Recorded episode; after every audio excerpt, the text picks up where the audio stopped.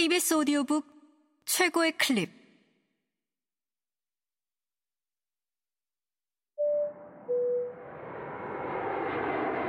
KBS 오디오북.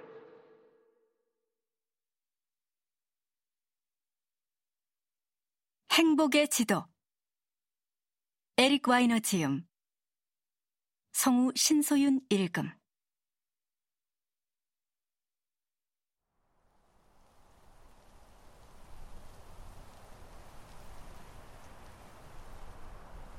마치 내가 저 아래의 계곡 위를 둥둥 떠가고 있는 것 같다. 또 다른 표지판이 보인다. 주님의 작품은 위대하여라. 나는 말없이 고개를 끄덕인다. 기분 좋은 현기증이 나면서 새가 지저귀는 소리 같은 것이 음악처럼 들려오는 듯하다. 내가 지금 초월을 경험하고 있는 걸까? 아니, 그 소리는 수전의 휴대전화 벨소리다. 문자 메시지가 들어왔다고 알려주는 소리. 유럽에서 케이블카로 갈 수 있는 산 꼭대기 중 가장 높은 곳에서는 휴대전화도 잘 터지는 모양이다. 내 행복의 순간은 7월에 사라지는 산 꼭대기의 눈처럼 순식간에 사라져버린다.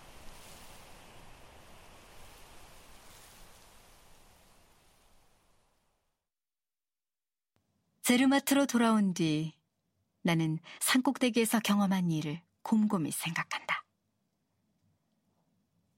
저산소증, 즉 산소 부족으로 그런 기분이 들었을 거라고 생각하는 편이 합리적일 것이다. 저산소증은 여러 가지 증상을 일으킬 수 있지만 궁극적으로 죽음에 이를 수도 있다. 약에 취한 듯한 행복감은 그 중에서도 흔한 증상이다. 알고 보니 저산소증은 허기도 불러올 수 있는 모양이다. 수저는 내가 퐁듀를 경험할 필요가 있다는 결론을 내렸다. 내가 퐁듀라는 말을 마지막으로 들은 때, 아니, 어떤 식으로든 그 단어를 생각해 본 때는 1978년이었다. 그때 우리 어머니가 퐁듀 세트를 갖고 계셨다. 지금도 그 모양이 선명히 떠오른다. 병자 같은 오렌지색으로 자그마한 포크를 놓을 수 있게 가장자리에 굴곡이 있었다. 그 퐁듀 세트는 무슨 박물관 전시품처럼 우리 집 식당에 오랫동안 놓여 있었다.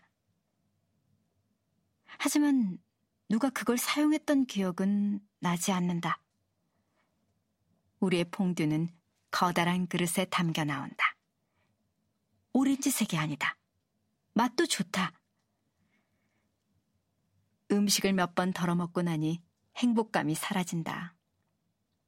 하지만 매우 스위스인 같은 기분이 든다. 만족감. 중립적인 감정.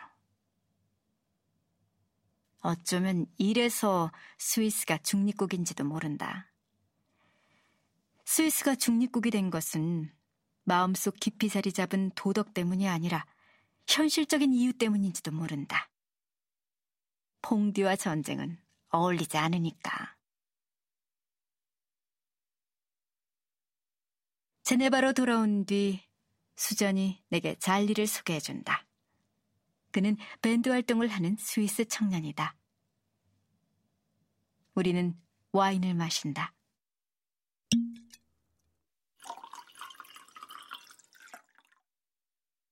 그의 영어가 약간 서툴러서 미네소타 출신의 금발 아가씨인 그의 미국인 여자친구가 통역을 해준다. 그녀의 이름은 애나다. 정신이 멀쩡할 때는 다정한 아가씨지만 술에 취하면 거칠고 신랄한 성격이 튀어나온다. 그런데 술에 취할 때가 상당히 많은 것 같다. 스위스인들이 이렇게 행복한 이유가 뭐죠? 내가 잘일에게 묻는다. 언제든 자살할 수 있다는 걸 알기 때문이에요. 그가 웃음을 터트리며 말한다. 하지만 이 말은 농담이 아니다. 스위스는 안락사에 대해 세계에서 가장 자유로운 법을 가진 나라다. 유럽 전역에서 사람들이 이곳으로 죽으러 온다. 이것이 얼마나 기묘한 상황인지 이제 실감이 난다. 스위스에서는 밤 10시 이후에 화장실 변기에 물을 내리거나 일요일에 자기 집 잔디밭을 깎는 것이 불법이다. 하지만 자살은 합법이다. 내가 행복 연구의 일환으로 스위스에 갈 생각이라고 친구들에게 말했을 때 누군가 이런 말을 했다. 그 나라 자살률이 높지 않아? 맞는 말이다. 이 나라의 자살률은 세계 최고 수준이다. 이건 절대로 말이 안 되는 상황 같다. 행복한 나라의 자살률이 높다니. 하지만 사실은 이 상황을 쉽게 설명할 수 있다. 먼저 통계적으로 봤을 때 자살 건수가 아직 적은 편이기 때문에 행복도 조사에 별다른 영향을 미치지 못한다. 행복을 연구하는 학자들이 자살 충동에 시달리는 사람과 면담할 가능성이 아주 낮기 때문이다. 하지만 이것만이 유일한 이유는 아니다. 우리가 자살을 하지 못하게 막는 요소와 우리를 행복하게 해주는 요소는 서로 다르다.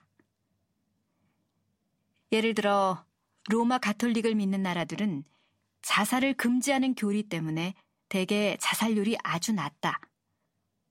하지만 그렇다고 해서 그 나라들이 행복하다는 뜻은 아니다. 훌륭한 정부, 의미 있는 직업, 가족 간의 강한 유대감. 이 모든 것이 행복에 기여하는 중요한 요소이지만 불행에 지쳐 낙담한 사람의 자살을 막는 데에는 아무 소용이 없다. 어쩌면 행복한 사람들에게 둘러싸여 있다는 사실이 때로 절망의 진짜 원인이 되는 건지도 모른다. 스위스의 유명한 저술가인 프란츠 홀러는 내게 이런 말을 했다. 만약 내가 행복하지 않다면 나는 이런 생각을 할 겁니다. 젠장, 주위의 모든 것이 아름답고 제대로 돌아가는데 나는 도대체 왜 행복하지 않지? 내가 어디가 잘못된 거야?